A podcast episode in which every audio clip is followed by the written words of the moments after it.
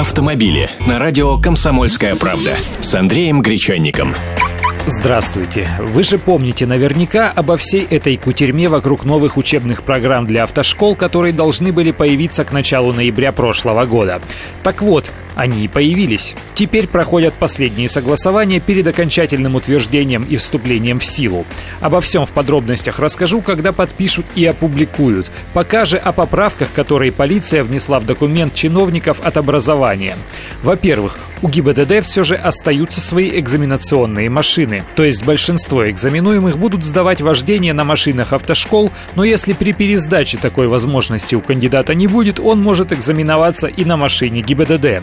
А пересдавать можно будет не ранее, чем через 7 дней. Причем после неудачной третьей попытки срок ожидания увеличивается до месяца. Но в противовес вводятся послабления. Удачно сданный экзамен по теории, то есть на знание правил дорожного движения, будет действовать уже не 3 месяца, а полгода.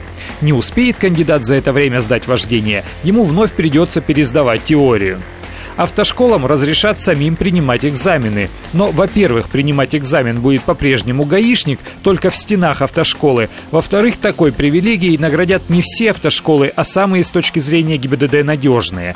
Получается, теперь госавтоинспекция предъявляет повышенные требования и к кандидатам в водители, и к автошколам. Но и к самим экзаменаторам полицейским теперь тоже иные требования. Возраст должен быть не меньше 25 лет и обязательно наличие диплома о высшем образовании. Автомобили.